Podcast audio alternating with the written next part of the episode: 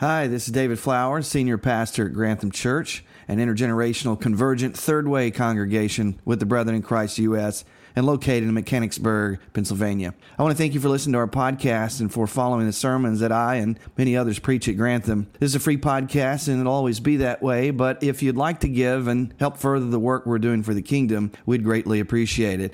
If you want to do that, you can do that by going to granthamchurch.org and clicking on the giving tab. Whether you're a member of our church or you're listening as a parishioner, it's our greatest desire that you would encounter Jesus and be changed by the good news wherever you are. Anyway, God bless you, and I hope you enjoy the podcast. Amen. Thank you, worship team.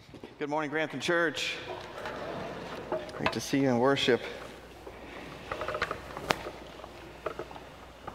If you are visiting with us, my name is David Flowers. I'm a senior pastor here at Grantham. So I'm glad you chose to worship with us.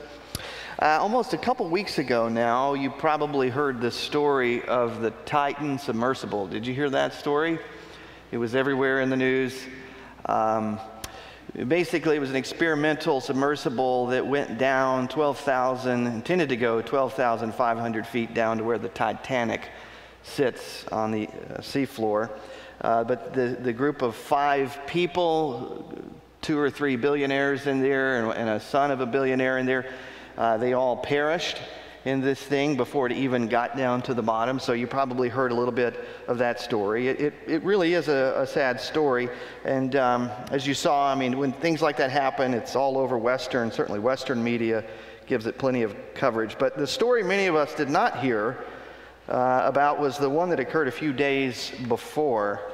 Um, here's an Instagram post from NBC News. this is an overcrowded migrant ship carrying up to they believe up to about 750 people that were bound for Italy. It was carrying families from Afghanistan, Egypt, Libya, uh, Palestine, Pakistan, and Syria, all trying to escape horrific conditions in their home countries for a better life. The latest report said that 100 migrants were rescued at sea. Officials have recovered more than 80 bodies. As many as 500 people, 500 people, including children, are still missing and feared to be dead. And that was barely a, a blip in Western media coverage. And so you see a lot of people on social media posting about this, and I had several thoughts and reactions to it myself. One, the, why is this not covered in the media like the Titan was?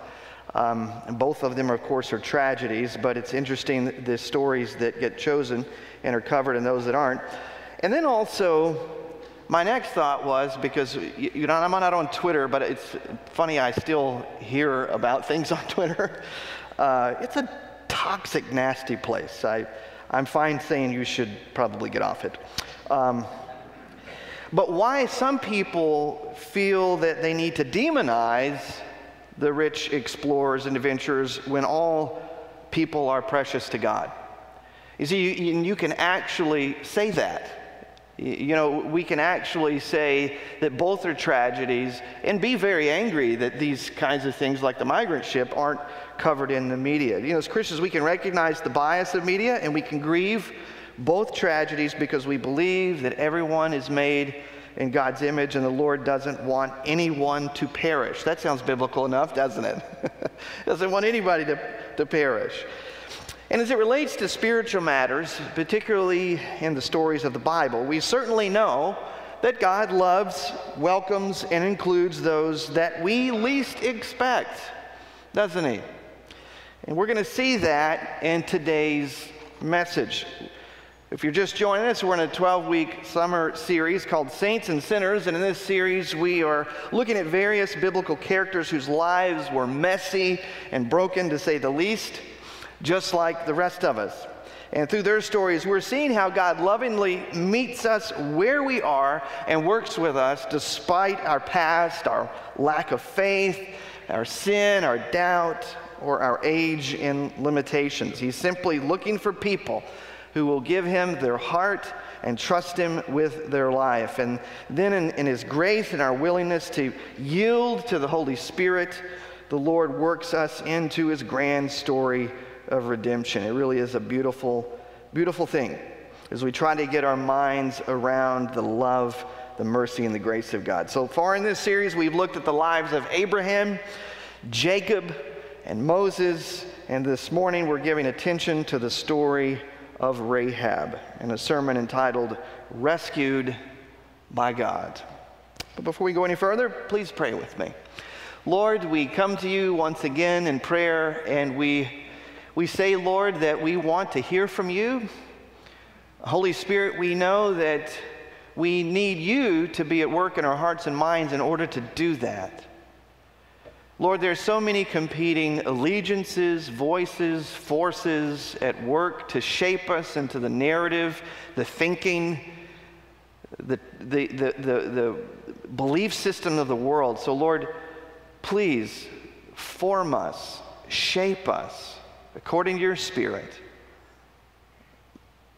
according to Christ, according to his word. And all God's people said, Amen. You have your Bible? If you would turn to the book of Joshua. If you don't have a Bible in hand, there are Bibles in the pew back in front of you. And as you're turning there, let me just say a little bit about the background and context of what we're going to be looking at today. So far, we've kind of gone chronologically through the Bible, though in a couple weeks uh, you'll see us jump around a little bit, but we're still in the Old Testament. Uh, so, some background and context of the book of Joshua. Remember Moses, who we talked about last Sunday, led the Hebrews out of Egypt, and God established his covenant with them in the wilderness. And for 40 years, the Israelites were in the wilderness because of their sin and lack of faith. Before uh, Moses died, though, he gives the law a second time. Uh, this is what we call Deuteronomy. It basically means second law. So, this is the law given and commands given to the generation uh, after the Exodus generation. So, the kids or the children of the Exodus generation. And then Moses commissioned Joshua to lead Israel into the promised land. And that's where chapter 1 of Joshua begins. The book of Joshua is the narrative of the conquest of Canaan, which means, and listen carefully, it's, it's full of exaggerations and ancient warfare rhetoric that was common at that time, with some obvious differences. So let, let, me state that another way. So, what the Bible is doing is something that was common in that time in the way in which they tell this conquest narrative. But there are differences. I think significant differences. It's not, first off, this conquest narrative is not a free for all and anything goes.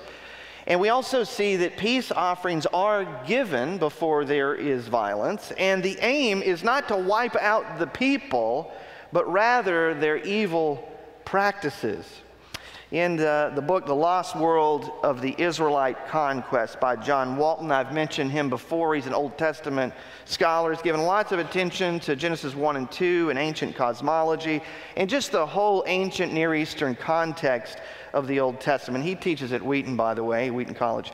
And he suggests that the point of Israel's invasion was about the dismantling of Canaanite culture, which included the worship of demonic idols, sexual perversion, and worst of all, child sacrifice. And we talked a little bit about that. Remember when Abraham is, uh, he takes Isaac up to Mount Moriah. Remember that? I told you that one of the lessons I think is being taught there is that Yahweh is not like the gods of the Canaanites, the demanding child sacrifice. And so Walton would say that we can compare what's happening in the book of Joshua to what the Allies set out to do in World War II. They were on a mission to end the Nazi regime, but that didn't mean they had to kill every German. Again, so there are some exaggerations here, but that's in keeping with ancient Near Eastern conquest narratives. And so, despite despite the genocidal language that's used, it is obvious that Take, for example, the phrase totally destroy everything that breathes or leave no survivors was not what literally happened. We know this. It's, it's clearly uh, used as hyperbole because later on in the story, and this is in the Bible, we read that Canaanites are spared and that there are still many of them left in the city. So we know that something else is going on in the text, and reading it literally is probably not the best thing to do. Therefore, some scholars believe that the conquest, is this is what I'm saying, wasn't a massacre. Instead, it was a gradual undermining and dismantling of Canaanite culture. In fact, only three fortresses were totally destroyed. One we'll see today, Jericho, another one called Ai, and another one Hazor. And these were mainly military strongholds in the land of Canaan, not major population centers. Now, maybe you didn't learn that in Sunday school, but I believe that is according to the best scholarship today. Our story today focuses on the first, as I said, of those strongholds. Here's a, a map here. You can get an idea of where we're at. You can see the Jordan River in the center there. In just a moment, we're going to read that the Israelite spies are sent from their camp in Shittim. That's how you pronounce that word. Be careful with that one. Now, let me remind you that they've been in the wilderness. How long? 40 years. Why? Because of their lack of faith. They didn't, it's not like they didn't have, well, they didn't have a compass, that's true. But it's like they didn't know where they were going. They were there, God had them there for a reason because they were disbelieving. They complained a lot. They weren't ready to be the generation that went into the land. That would be their kids. Now they're ready, and here they are. And so they're at their camp, and they, uh, Joshua sends two spies to this, this, what we believe to be the oldest city, maybe the oldest city in the world, certainly one of them, Jericho, dating back to around 7000 BC. And today, the ruins of this ancient city are located in Palestinian territory and what is now known as the West Bank. And here's what some scholars think that Jericho looked like in the time of Joshua. There you go. It's believed that Jericho was not as large as it once was, maybe in its golden years. So it, it may only have had about two to 3,000 people there at the time of the Israelite conquest. And again, it appears that its primary function at, this point was for military purposes and housing those that were connected with it in some way. So these fortified cities are the main obstacle to Israel moving into the land. We already know that the people of Israel wandering around the wilderness under Moses were seen as a threat. You know, word gets out, rumors there's this large group of people out in the wilderness, and so they preemptively attacked them. And this, this happened. So some of these Canaanite tribes and cities had preemptively attacked the Israelites. And so they, they already know they're out there and that they're coming, and they're probably on the lookout for it. Let's now begin reading in Joshua chapter 2. So I've given you a little bit of context and background here. Joshua chapter 2, verse 1. Then Joshua secretly sent out two spies from the Israelite camp at Acacia Grove. Um, Shittim, again, is the word there you may have in your Bible. It simply refers to acacia trees, which was a common wilderness tree. A lot of things would have been made out of it. Even things in the tabernacle were made out of this out of this tree. And notice Joshua sent two spies. Remember how many spies were sent when Moses was still alive? Twelve. Sounded like a good idea. Uh, uh, one spy per tribe of Israel. And most of those spies were unbelieving. so they didn't think that God could give them the land. They came back, they gave a, a very fearful report, we can't do it. But two spies gave a positive report and said, We can do this, the Lord will go before us. Those people were Joshua and Caleb. Joshua and Caleb. So instead of 12 like Moses, there are only two. And that was in Numbers 13 through 14, by the way, if you want to go back and look at that story of Caleb and Joshua. They're the only ones that believed that God could give them the land. Verse, still in verse 1 here, look at the last part of that verse. He instructed them, scout out the land on the other side of the Jordan River especially around Jericho. Why, especially around Jericho? Again, it's a military stronghold. So the two men set out and came to the house of a prostitute named Rahab and stayed there at night. Now, Rahab means, uh, her name means breadth or spacious. Uh, why go to a prostitute? Why go to a prostitute? Well, where else could they hide? strangers and foreigners going into a city to scout it out, to spy on it. They were counting on the occupation of this woman and her reputation to give them cover and protection. I mean, if she said something, who was going to believe her? Right? So there you go. Verse 2 somebody told the king of Jericho, Some Israelites have come here tonight to spy out on the land. So somebody recognized them. Maybe it was their accent, their, their language, their clothing, something. It could have been anything.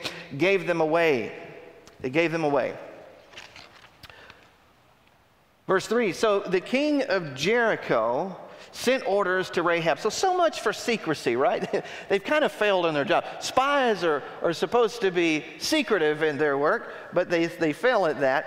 And, uh, and then the king of Jericho sends orders to Rahab bring out the men who've come into your house, for they have come here to spy out the whole land. And then look at verse 4.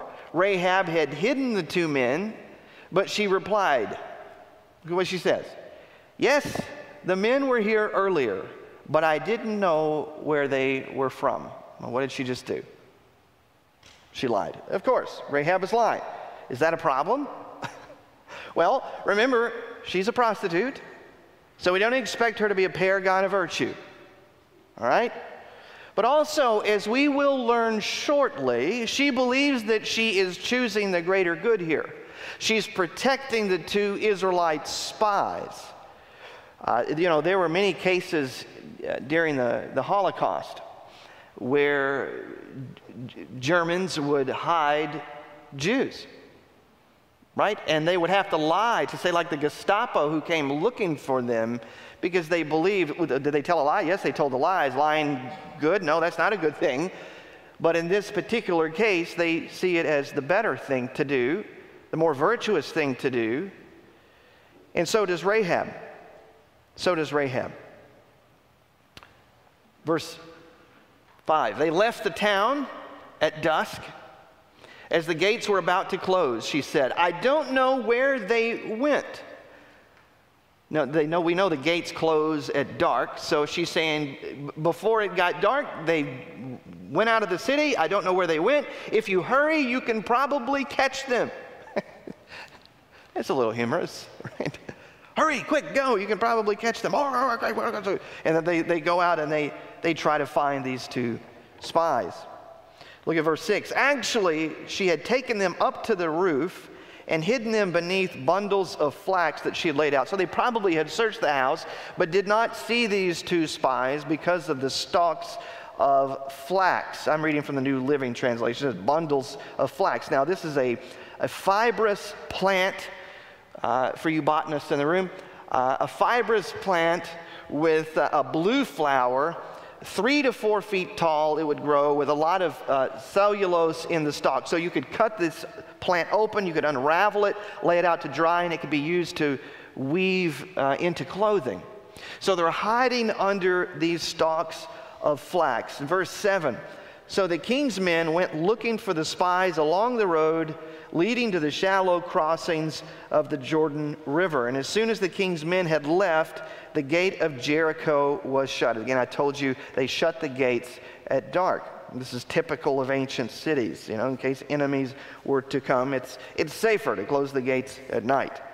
Now, remember, uh, Rahab hides them up on her roof. A lot of things would have happened on the roof uh, in the ancient world, cooking. Sometimes it was used as a hospitable place to house visitors. They could sleep up on the roof. So they're hiding there.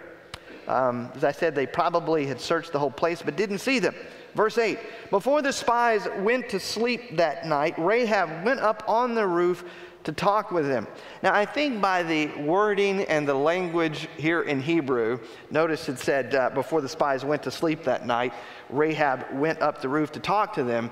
They're not actually, we keep reading, going to stay the night there. But it's real careful, I think, in the wording is to say they were there for one purpose, and that was to spy on the land, even though they're at the house of this prostitute.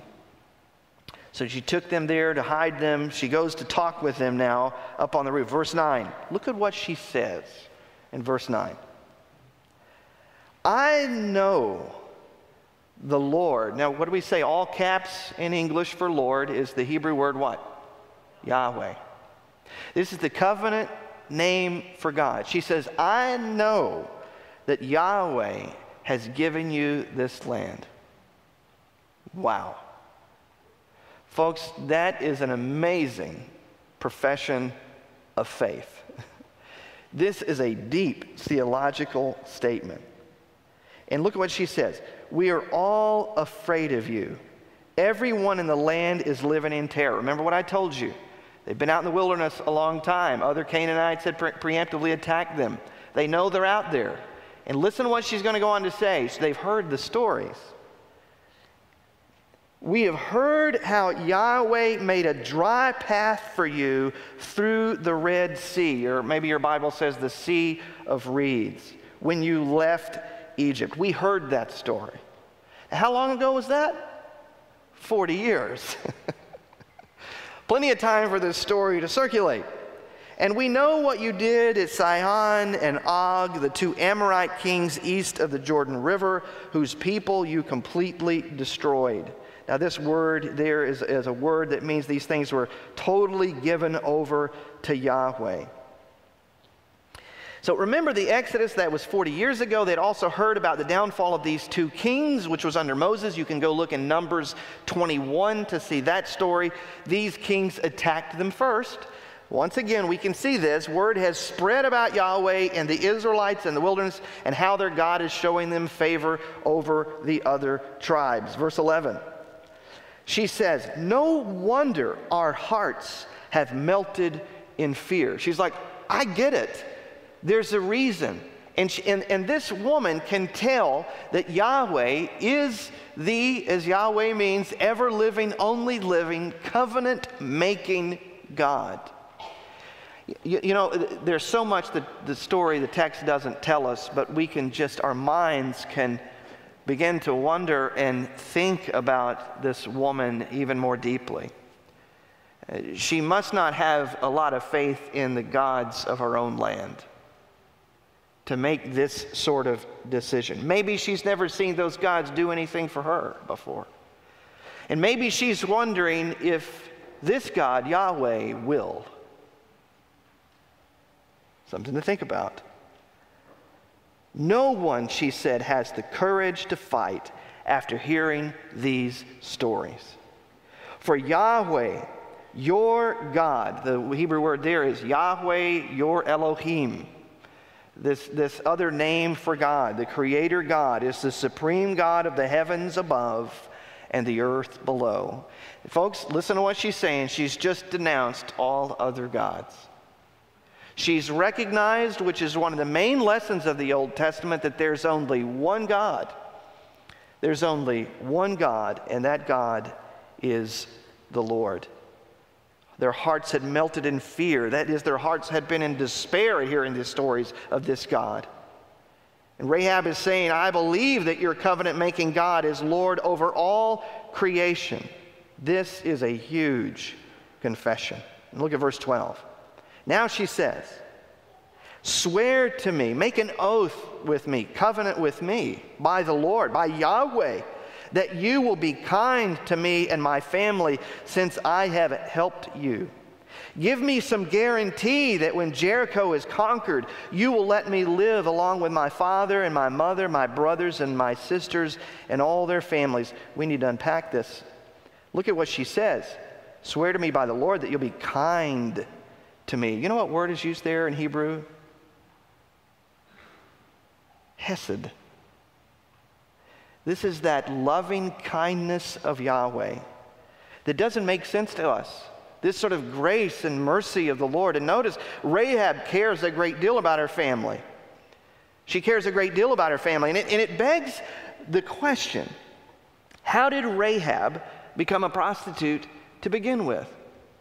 I don't know if we actually stop and think about that question as much as we should, because this is not normally something a person chooses. Not normally. See, they're often forced into this occupation or they're sold sometimes by their family in order to pay a debt. Now, the text doesn't tell us how Rahab ended up in this situation, but one thing I think we can be certain about is that she wants out of it. Amen? She wants out of it. And she believes, apparently, that Yahweh can get her out of it. Folks, this is great faith. This is greater faith than some of the stuff that we've seen out in the wilderness by the people of God. How often we see this sort of thing in the Old Testament. Places that we least expected. Remember, a few weeks back, we saw that with the sailors in the story of Jonah. And notice Rahab here made a faith decision, and then she cut a deal. We usually do that backwards, don't we? We want to cut a deal with God, and then we say we'll, we'll utilize our faith. but Rahab says, I believe, I believe, now will you deliver me? Wow. We often want to cut the deal before we act on faith. God, if you'll do this for me, then I'll do this for you. But Rahab has it the right way around. Look at verse 14. And she says this We offer our own lives as a guarantee for your safety. This is what the men say to her.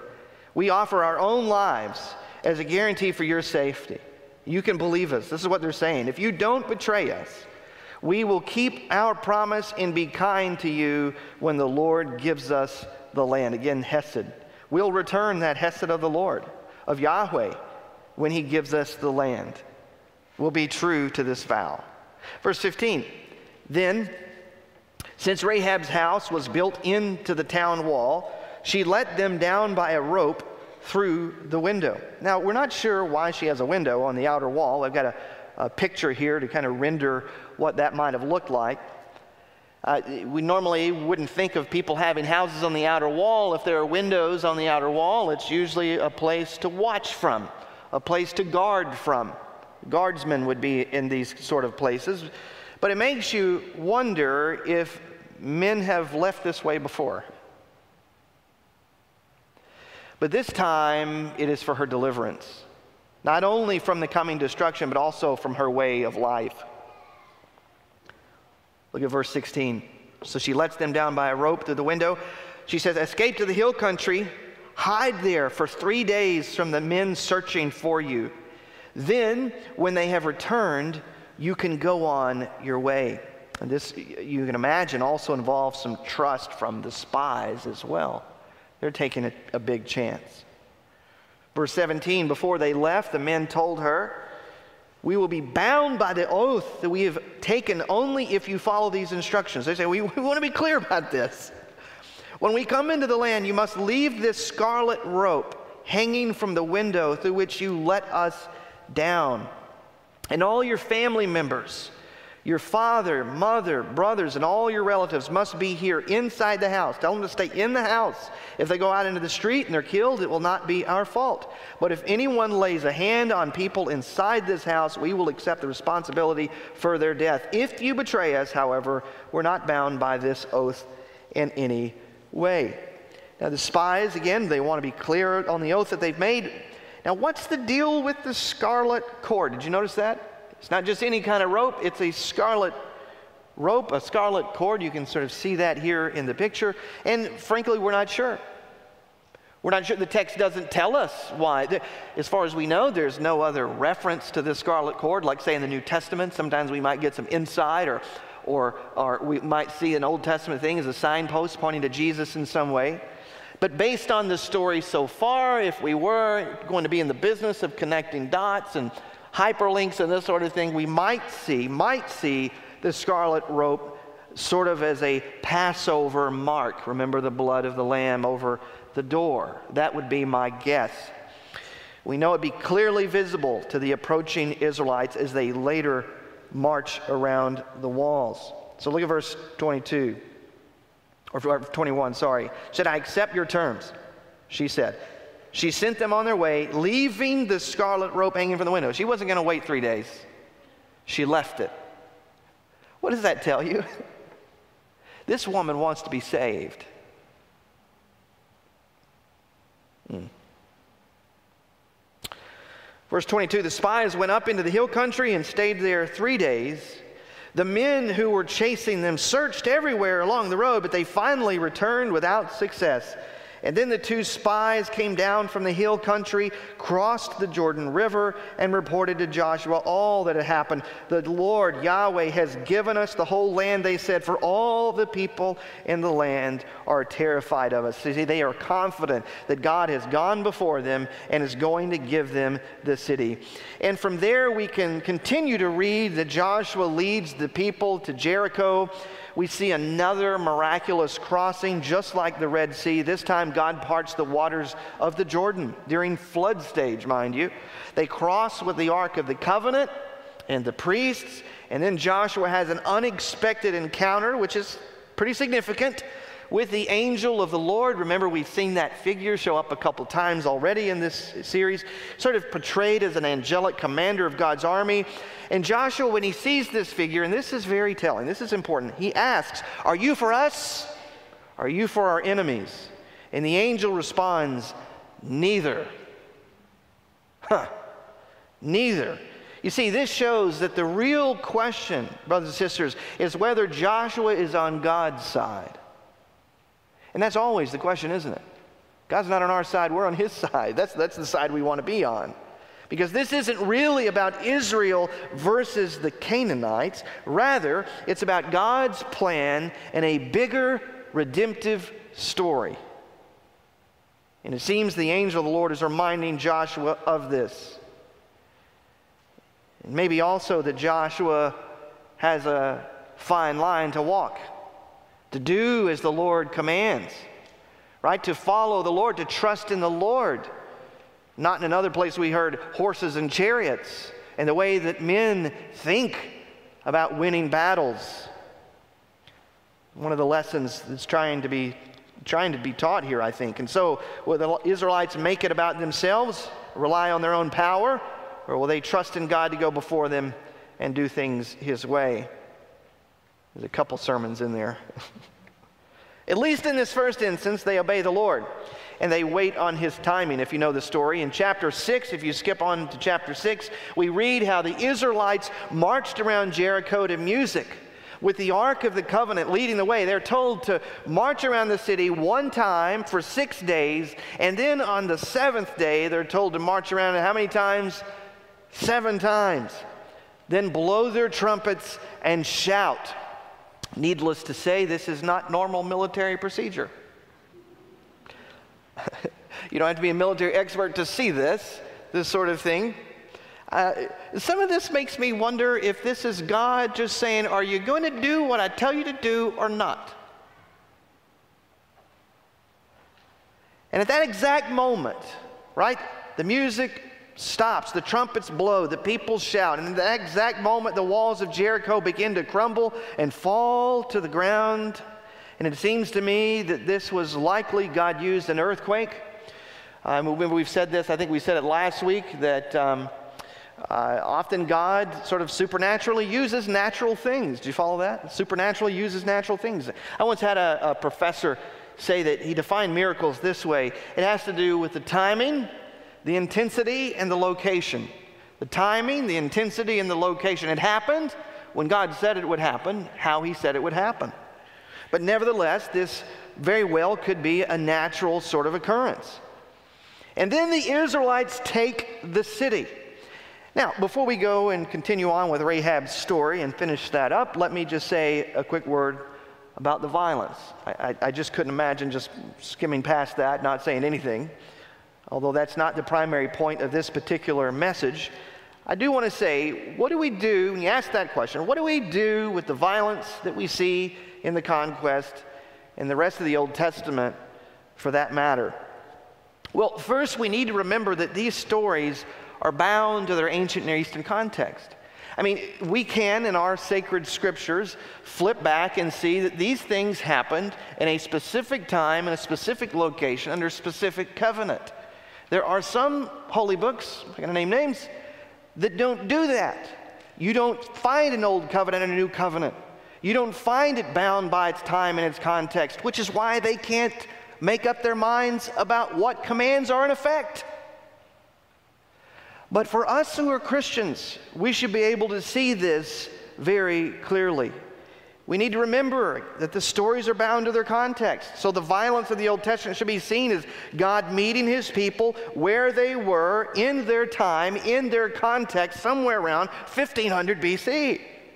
And secondly, no matter how a person chooses to interpret the text and explain the Old Testament violence and what seems as if God is commanding it, one thing is clear. One thing is clear. Jesus condemned violence in his teachings. And Jesus condemned it in his own life, and he taught that his disciples are to follow him. And, folks, for the first 300 years of the church, the people of God all agreed on this. It wasn't until they got their hands on state power that their theology began to change. So I can say a whole lot, a lot more about that, but let's move on. Back to Rahab in the book of Joshua, chapter 6, beginning with verse 22. Verse 22. This is after the walls have fallen, they've taken the city. And meanwhile, Joshua said to the two spies, Keep your promise. Go to the prostitute's house and bring her out along with her family. Now, you might wonder, I thought the walls fell. Rahab's house was along the wall. What's going on there? You know, here's the thing, and I could talk about uh, the archaeology of all this too. It's all a bit fuzzy. I think anybody who tries to claim one way or another what archaeology says about Jericho is probably trying to support a particular reading or agenda. Because the fact of the matter is, the archaeology in ancient Jericho is a mess. There have been thousands of years of erosion. It rains a lot there. When they rebuilt the city, they often used old materials, mixed it in with the new, so it's really hard to tell. But one archaeologist said that there's a part of the wall that looked like it was still standing. So maybe, according to the story, not all of the wall had fallen, at least not Rahab's portion. So she survives with her family. Verse 20 Three, the men who had been spies went in, right? Familiar faces to Rahab, brought out Rahab, her father, mother, brothers, and all the other relatives who were with her. They moved her whole family to a safe place near the camp of Israel, probably for continued protection for this Canaanite family. Let some time pass, make sure, oh, Canaanites in the camp. You know, here they are, they're safe they're safe with the people of Israel. Then Israelites burned the town and everything in it. Only things made from silver, gold, bronze, or iron were kept for the treasury of the Lord's house. So they burned down this military fortress. And then, so again, this is a way of dedicating these things to the Lord and giving, giving God the glory for this. And said, then the Israelites, uh, it says Joshua spared Rahab, the prostitute, and her relatives who were with her in the house because she had hidden the spies sent to Jericho. And look what it says. And she lives among the Israelites to this day. and that's not all, folks. Because of her faith in God, the Lord uses this former prostitute and the bigger, biblical story of salvation. Listen to what Matthew tells us in the first chapter of his gospel. Maybe you never noticed this before because, like some people I know, you just skip over the genealogy. But it's there for a reason, folks. Look at what Matthew says. This is the genealogy of Jesus the Messiah, the son of David, the son of Abraham. Abraham was the father of Isaac. Isaac the father of Jacob, Jacob the father of Judah and his brothers. Skip to verse 5. Salmon the father of Boaz, whose mother was Rahab. Boaz the father of Obed, whose mother was Ruth. We looked at Ruth some time ago here. Obed the father of Jesse, and Jesse the father of King David. Do you see what's going on here? Rahab is in the line of Jesus. And her name also appears in what we refer to as the Hall of Faith in Hebrews chapter 11. The author of Hebrews tells us it was by faith that Rahab the prostitute was not destroyed with the people in her city who refused to obey God. You may be thinking, well, why do they keep saying prostitute? You got to keep saying that word over and over and over. What? They're trying to make a point. They're trying to make a point. Look who God included because of her faith. When all the people in the city didn't believe, she believed. When all the people didn't obey, she obeyed. And she has given a friendly welcome to the spies, and because of it, she is in the line of the Messiah. So, folks, what can we learn from Rahab's story? Here are a few lessons and takeaways for us. Number one, God wants to rescue, and hopefully you saw that just jumping out of the text at you. God wants to rescue and redeem those who are weak, vulnerable, and exploited. And He will take your mustard seed faith and He will multiply it. He will bless you if you will believe. But you see, there will be times when we must choose to align ourselves with God instead of our culture. And I want to jump over that. That was a big deal for Rahab to deny all of the gods of her ancestors, to, to separate herself from her own people. Now, you might say, well, she didn't have a lot of reason apparently to believe in her own people and to believe in those gods. And yes, that's true. But she had certainly had reason to believe in Yahweh. So we need to remember this too. There will be times where we must choose to align ourselves with God instead of culture. Will we be willing to do that? Do we have eyes to see when that time has come? God give us wisdom. We also, despite her sinful past, we see uh, in the mistreatment that she would have undergone, and let me just say the word abuse that Rahab would have endured, she leaves a legacy of faith for us to imitate. And if God can do this with Rahab, God can do anything he wants with anybody who will believe. Amen. And like all of these characters we've seen so far, we can safely say Rahab was both a saint as well as a sinner. So, in closing, here are a few questions for reflection and to help us respond to this message. I've asked this each week, and I'm going to ask it for Rahab. Can you see yourself in Rahab? If so, how? How can you see yourself in Rahab's story? Maybe, maybe in some way you can relate. Maybe not by her occupation, but maybe just her situation in life. Mistreated, abused, forced into a situation that she didn't want to be in. Can you see yourself in Rahab? Number two, are there things in your past that you need God to redeem? Or ways that you need to be rescued by Him, just as Rahab was? What, if so, what are those things? What are those things that you would want to consecrate and give to God? Say, God, just take these things, bring good out of evil. Take the broken things, mend them, repair them, bring beauty from ashes, Lord. Rescue me. What would you say to God today about that? And then, number three, what is the Spirit saying to you through this message? And how is the Lord inviting you to respond? Whatever it is, I hope that you will do it, church. As we will be encouraged, first to be encouraged and uplifted by this story of Rahab, and then to be challenged that we would have the faith that she did. Let's pray together. Father, we, we are thankful, Lord, for, this, for the life and the story of Rahab. Now, while not all of it was pleasant, and much of it was dark, Lord, you redeemed her. And not just her, her whole family. Lord, remind us this morning that you can not only change our lives, redeem our lives, but you can change a whole family's lives. Would you do that? Would you do that for us today? Lord, we, we give you ourselves fully, wholly, totally to you. Have your way with us. Increase our faith.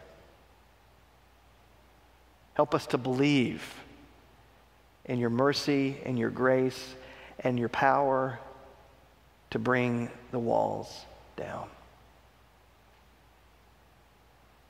It's in Jesus' name that we pray.